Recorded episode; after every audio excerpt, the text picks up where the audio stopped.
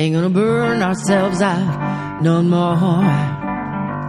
Ain't gonna burn ourselves out no more.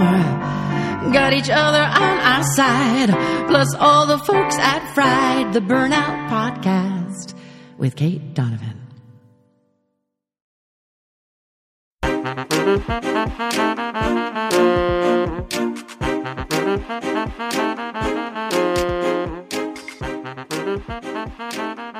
Welcome to Fried, the ultimate guide to burnout podcast. If you've ever been burnt out because of your job, your relationship, or just your life, this is the place for you.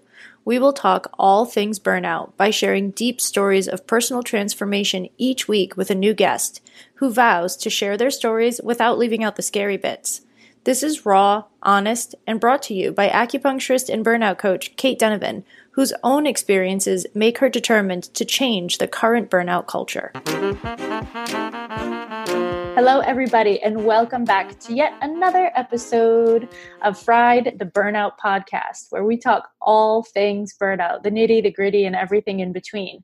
Today, I am talking to Cyrina Talbott, who is a rapid transformational therapist, soon to be moving to Oregon. She has four girls, three of whom are teenagers. Through rapid transformational therapy, she helps people overcome emotional pain without taking forever or reliving the past. Her own healing journey from running herself ragged trying to prove her worth after growing up with abuse is what led her to rapid transformational therapy in the first place. Cyrina, thank you so much for being here today. I am so excited to hold space for your story. Yeah, thank you so much for having me. So, my story is about 12 years ago, and I was 25, almost 26. I uh, started a homeless shelter. So, we live in a rural area in Wisconsin, and I had no idea about rural homelessness, that it was a thing. And uh, my husband and I owned rental, and so we heard about homelessness, and we thought, well, okay, well, we have a house, and there are people who are homeless in our community so we'll we'll open a homeless shelter how hard can it be and i expected it to be you know okay we'll take people who are homeless and they'll be able to save money and we'll have classes and mentors and they can get jobs and it'll all work out great. And and we I also at that same time met a woman who w- was willing to be uh, like live at the house with the women. It was a it was a, a small operation. It wasn't like a big facility like again again because we were in a rural area. And so I started that with three little kids and within the first year got pregnant with my fourth daughter and I was doing everything the fundraiser, speaking around the community, writing grants. We were creating the programs because a lot of homeless shelters, a lot of programs that help people kind of get out of homelessness are for single women or single men. And, and we had moms, which is a little different if for programs. So, anyway, um, I was doing volunteer training hiring employees and doing the intake, like doing everything. And at some points, we would have enough funding where we could hire employees, and and we always had volunteers. And with volunteers, you have you know, it's not a job. So if they have something come up, it's not dependable. You know, yeah. uh, person to depend on when they're coming. And so if someone didn't show up, a lot of times I was showing up. And so having four small children and doing this and because of my belief system that this was you know a nonprofit and it was something that was serving and giving like i had this belief i couldn't take money so i didn't get paid uh, which was super stressful and i was just i ran myself absolutely ragged which to me looking back now i'm amazed i lasted five years but i did and the thing about the thing about this is it was open 24 7. So I might get calls a couple times. I got calls at like 2 a.m. And it there was never a moment that I wasn't thinking about it. And it was super stressful. And when I had my youngest daughter, uh, she was two days old, and I got out of the hospital, and there was um, we had the women living in the home, and there would always be staff there, volunteers, twenty four seven, and somebody couldn't show up, and so I took my daughter. I went and she's two days old. And now, if I saw myself then, I would be like, what were you thinking? But I just believed that I had to do it or nobody else would. Um, and so after five years, I was done. I was just toast. I was like, I can't do another fundraiser. And I've been trying to find someone to like take over my position, you know, to be the director or whatever. But it was also like my baby. So I wouldn't let it go. Like I I needed help desperately, but I was holding on to control. So it was this just horrible situation because I was it, I was like, well, I made it and no one can do it as well as me and and I have to do it and I was so driven with the need to get approval from this and my self-worth was wrapped up in it. So the idea of letting it go even though that was the exact thing I needed to do was super hard for me. And yeah. so when things would go well and we'd do a wonderful fundraiser, and we get amazing donations, I'd be like, Yay, I'm doing great. And then when something went wrong or there was a struggle or one of the women chose to leave, I would feel devastated. So my self worth was all wrapped up in this and totally burned out. And so after five years, we closed. And it was the best thing that ever happened uh, for me. There were so many lessons like that I'm still learning, but the biggest one was I really got this message. So with me, my healing is talking to my intuition, right? This connection that I have with the truth, which I wasn't living in at all at that moment. But when it closed, it was like, I just heard a voice say, Cyrina, you need to learn that you're valuable when you're not doing anything. And I had never learned that. And and part of the reason that I started the homeless shelter for women was because of the way I grew up. My mom was in an abusive relationship until I was six, and then she divorced um, my dad, but we grew up in poverty. And I had a lot of issues. And until the uh, Naomi house was what we called it, until that closed, I thought, oh, that's all in the past. I've already dealt with that. I'm I'm ready to help other people. But as this uh, when this closed, I was like, oh my goodness. Like there's a lot of things that that I actually did wrong because I had been blaming everyone else. And it's because of my past. And it all came up to the surface. And that's what I had um, shared with you. I really believe like business is, and running a business, whether it's a nonprofit or a small business or a big business, whatever it is, is a healing journey. And it really a couple years before it closed, it's just been starting to bring so many things up. You know, I would be triggered by the women because it was so close to how I grew up. And I had struggled with trusting people, with relationships with the people on our board and the people who came along to help and the people who were donating. And so it was bringing all those things up. And, and when it closed, I realized, okay, I need to do some major work. And so we had some of the um, videos about boundaries and um, healing that we'd have our clients go the women who live there go through and i started. I was like okay i need help. So i started all the things. I read books and i did a life skills program and i did counseling and i did so many things. And like i said i'm so grateful for that. It was the best thing that ever happened because it made me able now to be in my self-worth regardless of the circumstances. And that was not something that was a part of my life before this. When you um, wrote to me in the beginning, I was struck by a couple of things. And one of the things that you wrote was I had anxiety, even though I'd never call it that. And that matches up with something that you were saying now like, oh, that's all in the past. I've dealt with it. This is a very common theme that keeps coming up. Things that we sort of assume that we've already gone through you know? If if you have to say oh no i've already gone through that like chances are you're wrong.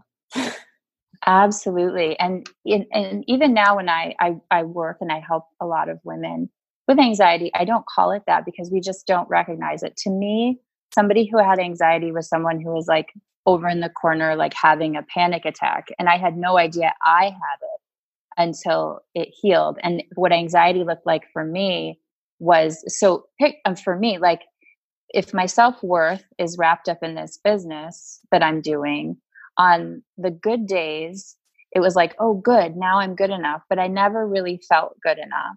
And on the bad days, I was devastated and thinking that I was not valuable because this thing wasn't good enough. And so it was that anxiety, but it was also, I couldn't stop thinking about it. I couldn't stop thinking about this organization from the moment I woke up in the morning till when I went to sleep at night. And, uh, you know, I couldn't be present, which I think is a really big deal, uh, symptom of anxiety. I couldn't be present when I was running the business, but also when I was at home. I couldn't shut it off.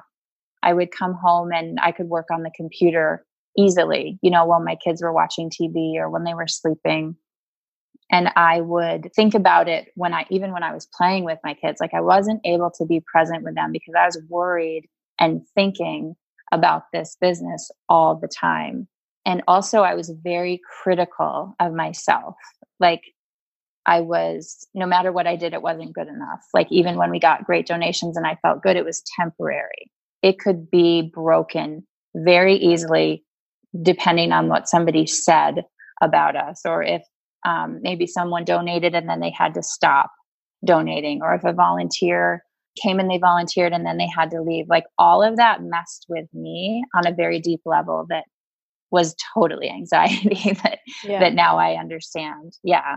Well if you're wrapping everything up into this is the thing that i'm going to provide for people that i'm going to do with my life in order to be lovable yes. in order to be loved and accepted then how do you you i mean it's impossible to separate from that when that's the mode that you're in yes and i think that a homeless shelter or any any organization where you're dealing with helping people who have trauma is even more so because the if you go to a you know let's say say you're at a corporate job you can like perform the activities and then you get some feedback.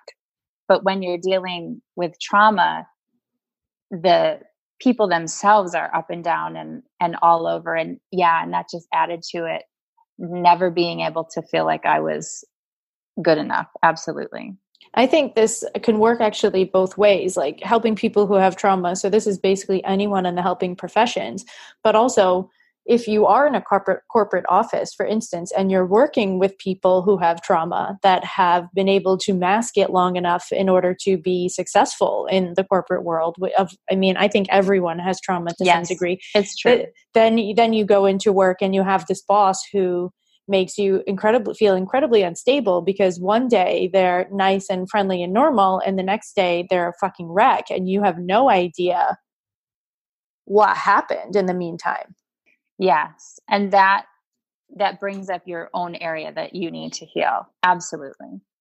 And if you're if you find yourself like feeling like you have to walk on eggshells or your self-worth is wrapped up in it or so a lot of times what people say instead of I'm anxious and this is what I said. So I went to lots of therapists and the first therapist that I went to as Naomi House was closing, I'm like I'm really mad at everybody. I want a pill or I want you to fix me in like three months. Like, what can you do for me? And she just laughed because yeah. she's like, because I'm like, I don't want to go to my past. Just fix me That's right now. That's not how any of this works, Cyrina. I know. She's just laughing. And I knew, like, I knew I had come to the right place, first of all. And I knew it was going to take longer. But really, I just wanted a quick fix. And, um, yeah, and that had, that was really good. So I did, um, a traditional talk therapist. And so anxiety looked like I was angry at everybody. I was zoning out. I couldn't be present. And what I would say when I when I actually first had my um, got introduced to rapid transformational therapies, I can't show up and I can't be myself um, and be authentic. Like that's what I the words that I would use that now in retrospect was anxiety. Like uh, when I would show up in, in a, into a group of people, I would place myself at the bottom of them. Like right. they're all better than me. Or anything I say isn't as good as what they're going to say. Or right. I have to go home and rehash all the conversations to make sure I did everything right. Yeah. Yes, this makes sense to me as as someone who um, also tends toward anxiety, and that is one of the symptoms that comes up for me when I'm getting into burnout mode. It usually starts physical for me. It starts with some neck discomfort and things like that. Mm-hmm. And then it goes into anxiety. But when people think of anxiety, they think of just the thought process that's happening. But what you're saying, which feels true to me because I feel like this is true in my life as well, it's angry because I, I'm going to get mad at other people first so yes. that they can't be mad at me first. It's zoning out and not being present, just like you said. It's the inability to be authentic and be yourself. It's the constant rumination on not necessarily like everybody says, you know, anxiety is about the future. Not necessarily. It's this constant rumination of, I just did this event. Did I say the right thing? Did I do the right thing? It's this feeling like you're walking on eggshells. It's the space that you inhabit when you feel like it's possible that you did something wrong and you're not exactly sure if you did something wrong, but you're afraid to bring it up because you kind of know that it sounds a little bit crazy but if you don't bring it up does that mean that you're uh, practicing avoidance? And if you and you're just stuck right? Yeah i would have people that like i would actually text them and be like i'm sorry they i said this and they'd be like uh i don't remember you saying that. Like i assumed they were thinking about it or judging me and they like didn't even remember it. Yeah. that i actually just did this last week. Yes.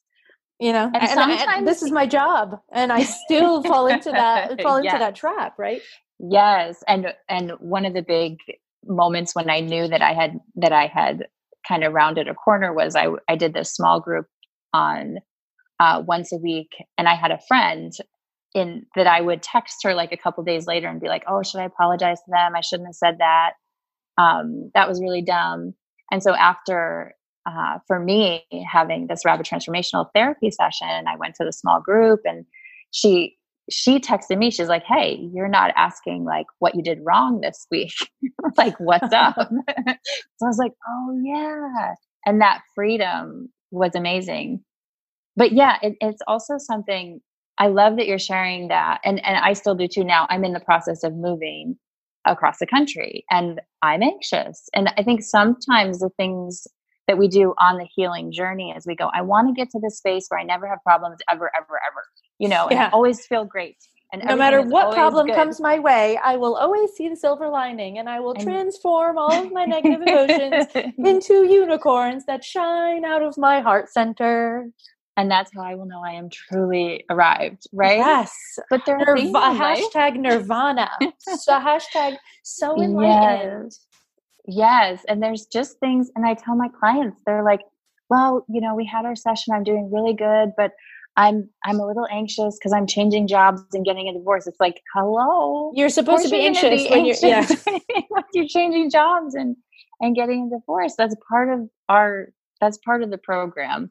Um, anxiety is also an emotion in life. Yeah. But but when it's running every single thing and it's taking right. over your life, that's an issue. And that and that's totally where I was and where I'm not today, thankfully. Yeah, yeah. which is why I'm not judging myself too harshly for having yes. this situation after an event um, last week because I did, you're moving now across country. I just completed an international move. I just moved back to the States after 12 years in Europe. So, oh my goodness. I'm reverse culture shock. I, in, and in the midst of, of this move, I injured my Achilles. Um, so I had to have surgery.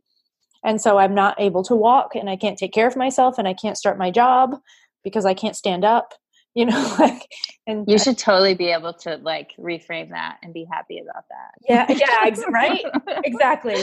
Exactly. Oh, man, that is a lot. talking about it and it's just there's just a lot happening. So the fact yes. that my natural tendency towards anxiety that i have mostly worked out and in the majority of my life take care of with good meditative techniques and good um, in chinese medicine rituals calm the heart. So yes. with ritual and with journaling and with gratefulness and mindfulness i use all the tools. But when life is sometimes life is bigger than all your tools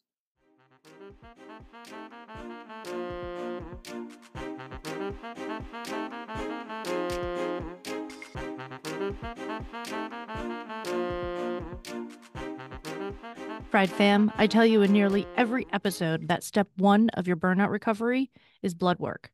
And I know that a lot of you avoid it because it's a pain and because your doctor has told you that everything is quote unquote fine. And they refuse to test all the things that you think you need. What if I told you that you could test what you want, when you want, from your home with just a couple of drops of blood? Siphox Health allows you to do just that. You can buy tests as one offs or join a membership. Either way, you can test and track your results to help you make decisions about your burnout recovery journey. Get 10% off any membership, subscription, or one time test kit right now. Go to siphoxhealth.com forward slash fried for your discount. That's S I P H O X health.com forward slash fried.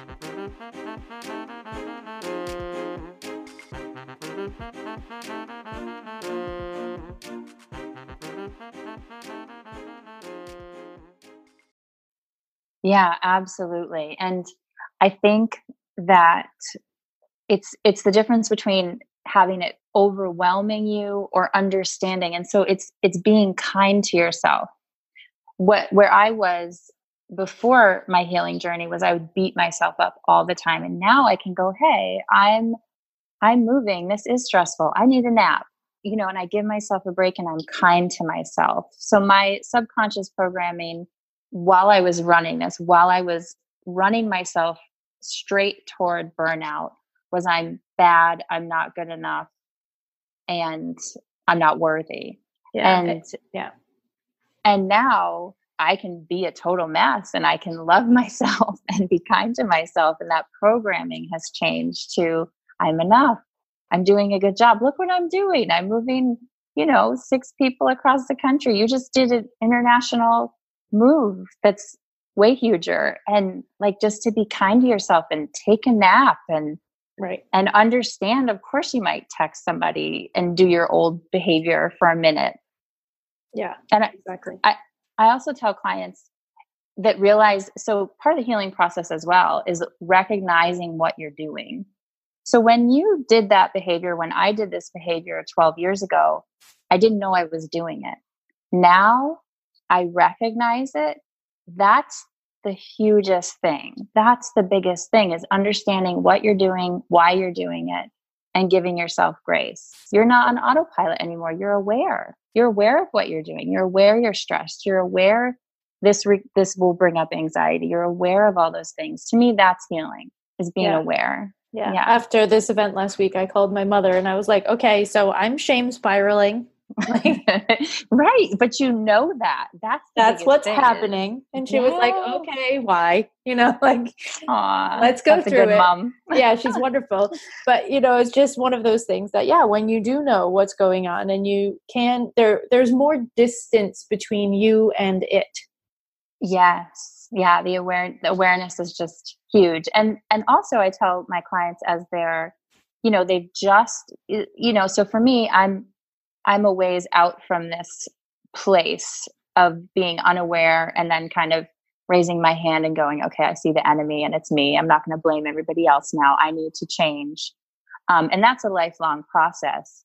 But when someone is just in that moment, I encourage them and say, look, this thing used to run your life. Now it only ran two days. That's amazing. Or you used to be angry for a month and now you were only angry for five hours. Like, that's amazing. You should encourage yourself about that. Yeah. Notice the small things along the way. Yeah.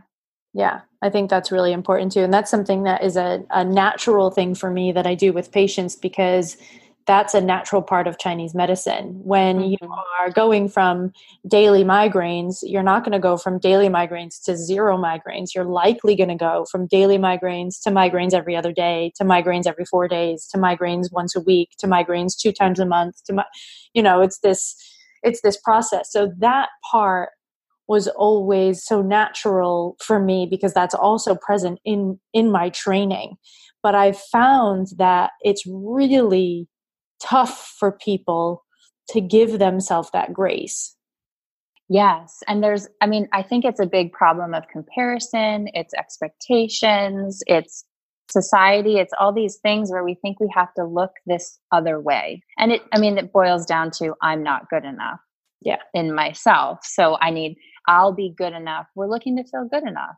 Yeah. So it's all a matter of where are you looking to get your worth. And if you're looking outside, there's a billion different areas of places you can compare and you're in not feel good enough and it, it has to come from the inside where you realize okay i'm not as fancy as that person i'm not as rich as that person i'd really like to be but i'm good enough. You know my house isn't clean or you know or i just did this stupid thing that i always do and and healing is saying and i'm good enough like i'm good enough right now as it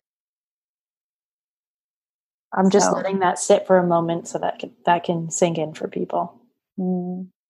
I'm good enough right now as is, regardless of circumstance, regardless of action, regardless of emotion, regardless of internal talk, regardless of other people's opinions, regardless of I am good enough right now as is.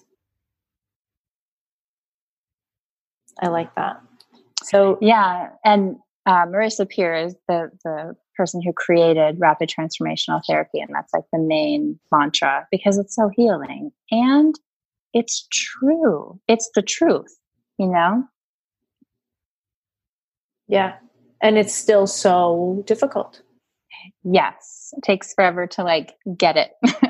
yeah, into our brains. Yeah, yeah. And I I've said before um, with uh, with people it's it's like our whole society is designed to make us not feel good enough right? What do you what do you have to do to get somebody to buy something? You yeah make them feel them bad about themselves enough. yeah. Yeah.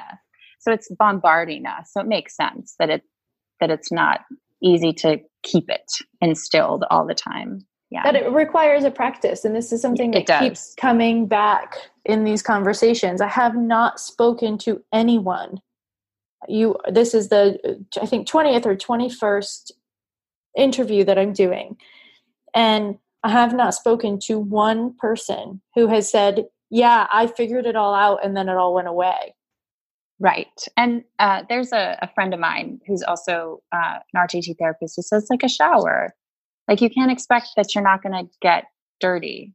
You know, yeah. It, it, it's a practice. You got to, yeah, do it. Have a regular practice of checking in, being aware. For me, um, part of my practice, part of what I do for clients is um, a hypnosis transformational recording that they get to listen to. And it's fabulous to just make that part of your life something that you're telling, training, programming your mind how you want it to think instead of just being um, knee jerk reactions to what's going on around us. It has to be a purposeful thinking about what you're thinking about and choosing good thoughts and healthy thoughts.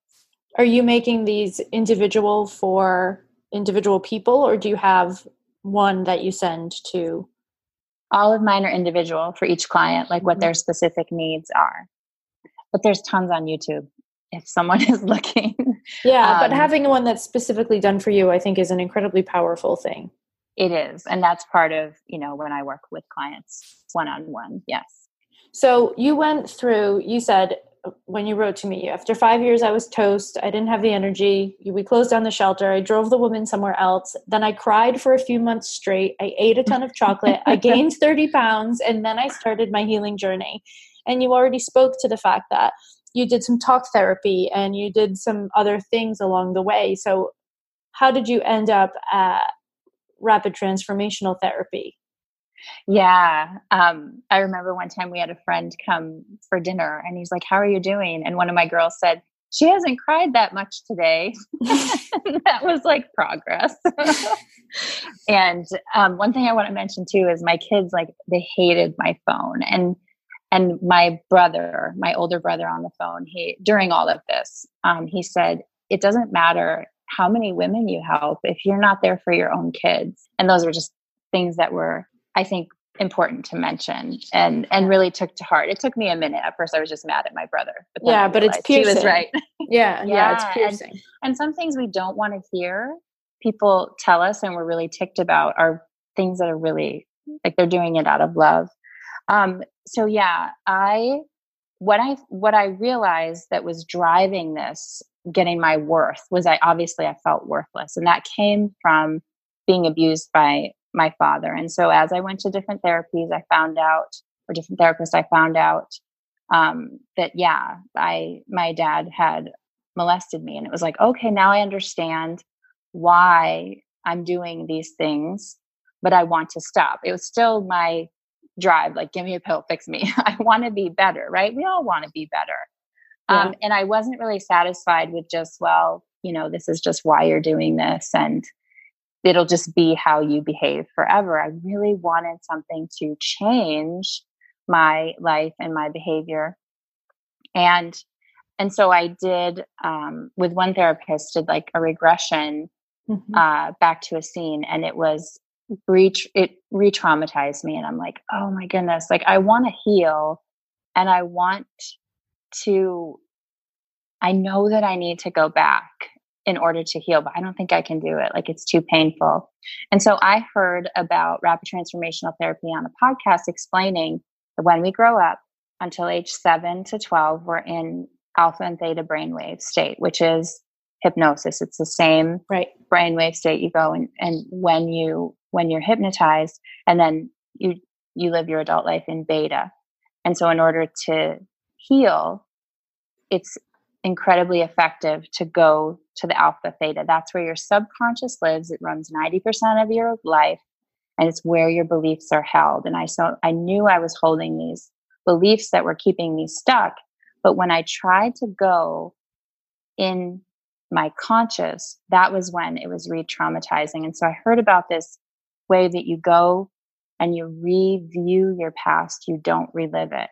And I was like, sign me up. I signed up the same day I heard about it because I was like, cool. I know I need to go to my past. I don't want to re- relive it. I just want to review it. And so I did. And the way I think about it now is it's like uh, anesthesia. You know, like 200 years ago, there wasn't anesthesia. So if you needed surgery, you just had to bite a belt or something. Right. And and now what I understand about hypnosis is that it's it's like anesthesia. You can can access your subconscious in a calm state and review where you're really looking at something, not reliving it. Um, and that was new for me. My first introduction to hypnosis was like a high school graduation with a guy making people do weird things on yeah. stage, and they, they were, there was yeah. a yeah, there was a huge disconnect of like, okay, hypnosis is helpful. But when I heard this explained scientifically, like it's just your brain wave, um, it's where your beliefs are held, and you can get in that calm state. And then when I experienced it, you know, it sealed the deal. I was just calm. I was able to go to specific memories where I was downloading the belief as a little kid that you're worthless and you're and I shouldn't be here and I'm bad. And then I was able to reframe them in that same state of mind. And I got um, a recording that I listened to for 21 days. And that totally changed my life. And that's why I decided to uh, learn and study and, and become a practitioner myself. And I remember listening to the recording. We listened for 21 days, and it was like day 17 or 18. I remember just crying because I was like, I can be nice to myself. Like I love myself. And that was so new um, and profound and really, you know, what it's all about. And I believe different people do different healing modalities or books or, you know, you were talking about stories. Like there are so many different ways to heal that align with different people. But that's the main thing is that you get to this place where you are loving yourself. And a couple years before that, maybe three years before that, I had a therapist say you need to love your inner child, and I was like, I have zero idea what that. I don't means. even know what you're saying I don't know right now. I never went back because I was like, I'm not gonna. What is it? What do you do? Do you sit in a corner and rock yourself? Like I don't know, and I don't want to. like it sounds. But, it sounds creepy. it's weird, and and so I I'm finding myself like not not like a hesitant, you know, healer person because I really yeah. just like to get her done. like like get like accomplish a lot of things and and healing is letting go, right? And yeah. so I've been learning reluctantly and happily because it's such a better way to live. But what I love is that we talked about this in the beginning you found this thing and it works for you and you help people with it and you use it and you are well aware that no matter how powerful it is if it's not resonating with someone and you're not in that place then it's not the right thing like you said you know you went to therapist and she said well heal your inner child there might be some people that would have just run with that and been like yes I'm going to um take a picture of myself. I'm going to put it in my wallet. I'm going to tell her I love her every day and I'm going to do, you know, and it would have worked. One of the things that I really want to do here is introduce people to enough different modalities that they realize that eventually, even if it's not something they hear on this podcast, that there is something out there that will resonate with you that will help you heal. Yeah, and I really think life is healing us. I compare it to like the birth process, like that, and the healing, like healing a broken bone. Those are built into humans. That if you break a bone, like your body knows what to do. When a woman is pregnant, like her body knows what to do. And I really think life is showing us, and for each person, it's individual, this path. Like you're going to bump into things that are going to lead you to healing. It's inevitable. I just, I believe that. That might be a little idealistic, but I really believe that. um, yeah. And I also wanted to say, like, so the things I do to prevent burnout now, because yeah. I think I think we're called, like some of us, we have these big dreams and visions, and we try them out when we're younger in the wrong way, where we're going to mm-hmm. like put on our super hero cape and save the world. And then when we get older, we're like, okay, I can still help a lot of people, but I don't have to be the savior. Like, you know, we get a healthier relationship with that. And now, and and I get pictures. I just um like when I talk to my intuition when i'm when i'm asking myself you know for the truth. And i there's a couple different pictures that i've seen that have helped me as i relate to my clients so i don't get into that burnout again where i'm trying to be everything and do everything for them because there's enough need in the world to burn a lot you know to burn you out if you're not careful. Is i just i got this picture of like this whole group of people like 100 or 200 people and they all needed healing. Like they could all benefit from my practice. And I just got this vision that I was only assigned to a few of them, maybe like five. And that gave me so much peace. Like my job isn't to save the world, it's just to be present for the people that I bump into, that I'm assigned to, that come to me.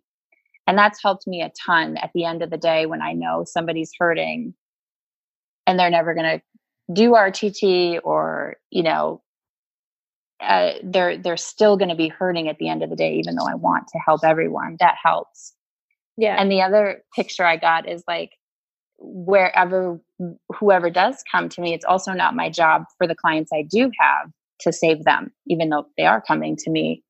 Is that this gift, like whatever healing modality we have, like you have acu- acupuncture, um, and I have rapid transformational therapy, and and all of your amazing guests have have different modalities. Like that's a gift, and we give it to the other person, and like whatever they do with it isn't my responsibility. Yeah, and that might sound harsh, but like they may be in a place where they're ready to rip it open and use it and apply it to their life, or they might carry it around for a while and think it didn't work like our interaction didn't work and then re- yeah. they might just be ready to realize it in five years.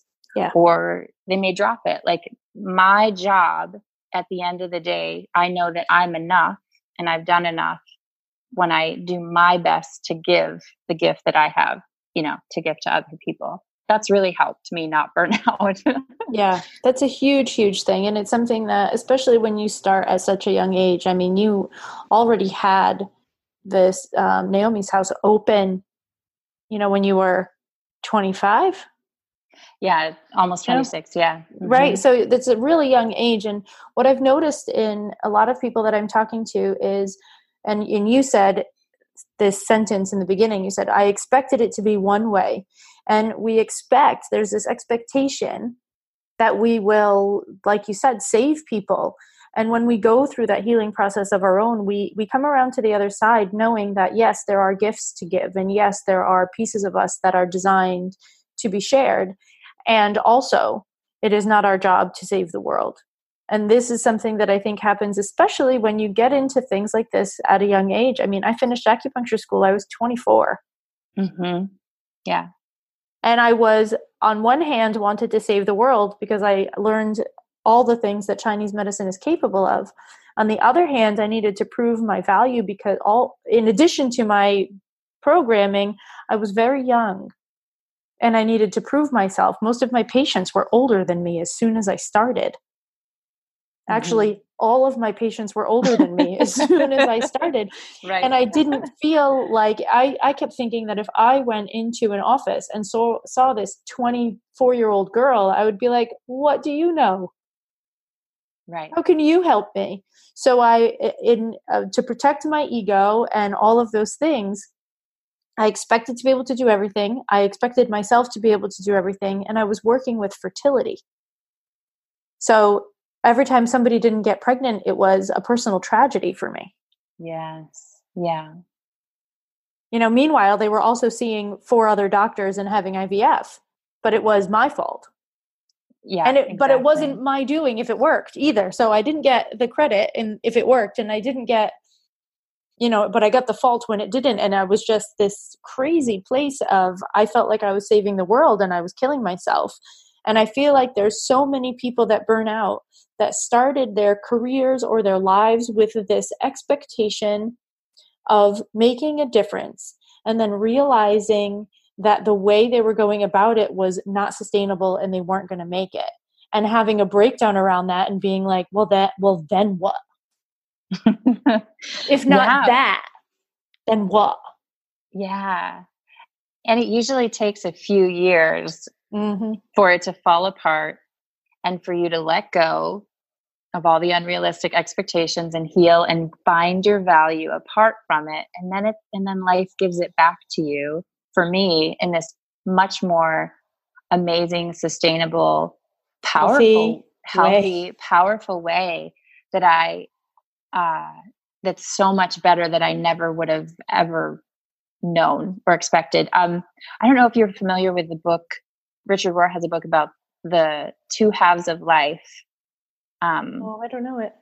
Okay, and I'm not remembering the title, but anyway, he talks about that, and he and he says the bigger the mess you make when you're younger, the better your chance of finding the thing when you're older. You know what you were really looking for, and I love that. Well, amen to that. I know it's so good because I I think what I love and I love about you know the other guests that I've listened to of you already is there's this common thread like we want to save the world and we're idealistic and for me I won't speak for anyone else pigheaded and, and, and stubborn and that's not a bad thing like for a while we throw away the baby with the bathwater when it all falls apart and then we realize oh okay that that was really good and I think it's just age I don't know. There's I think it's experience. I, I think, yeah, yeah, experience that sometimes comes with age, but but the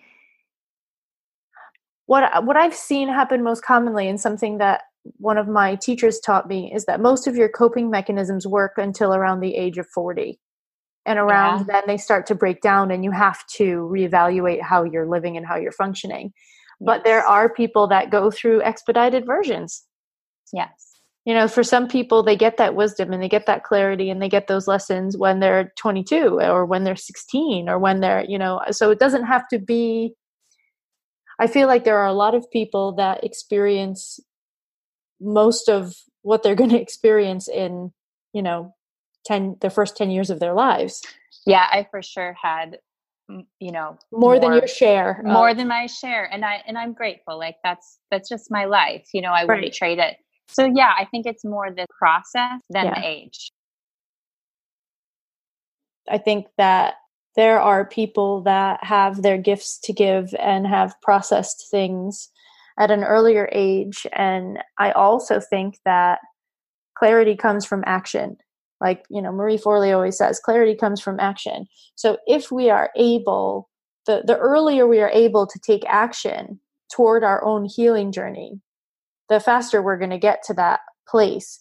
But we can't do it just in our minds. We have to be actively participating in this yeah.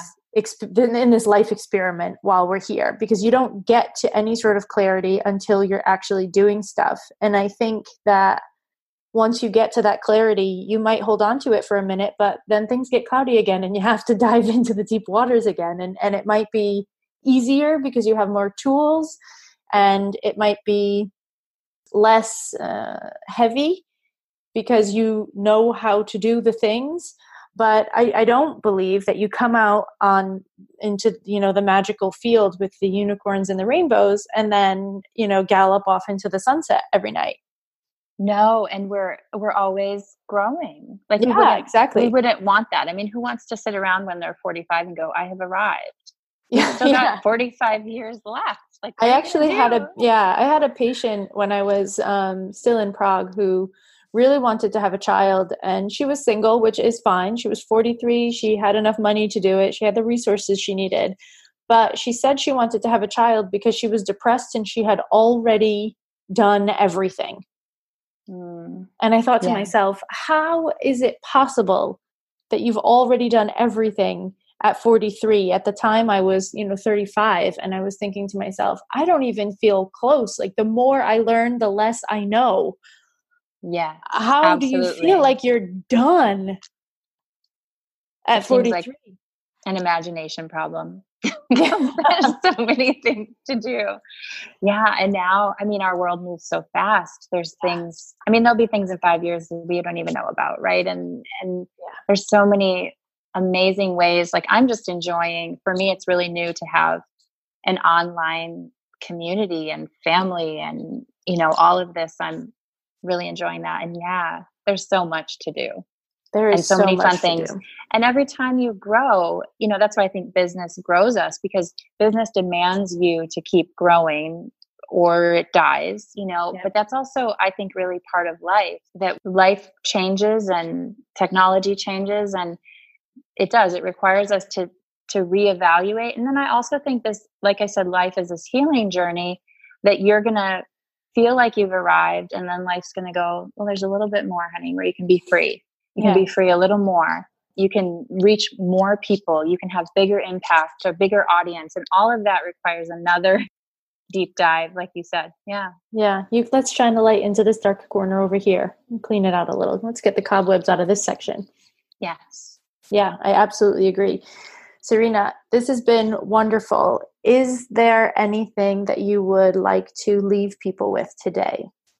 I, I think just to trust, like we trust when it, we break our leg that it's going to heal. And I think to trust that life is leading you like in the right direction, even if it's really messy right now, like, and you're going to run into things that are going to be part of your healing journey and to really just believe that and not give up on that, you know, to have hope in that. Yeah. Keep your eyes open for the things that will heal you. Yeah. Absolutely. All right, everybody. Let's send some love and some thank you to Cyrina Talbott for being my wonderful guest today. I will include all of her information in the show notes. So, should you feel like you need a rapid transformational therapy session, you will be able to find it as soon as is humanly possible just by clicking on a link. It will be super easy. I am so grateful for your ears, your time, and your energy that you spend here with us. So be sure to join the continued conversation over on Instagram at Fried the Burnout Podcast. Until next time.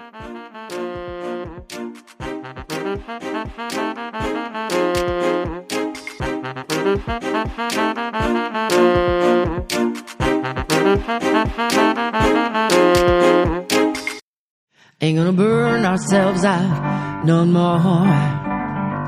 Ain't gonna burn ourselves out no more. Got each other on our side, plus all the folks at Fried, the Burnout Podcast with Kate Donovan.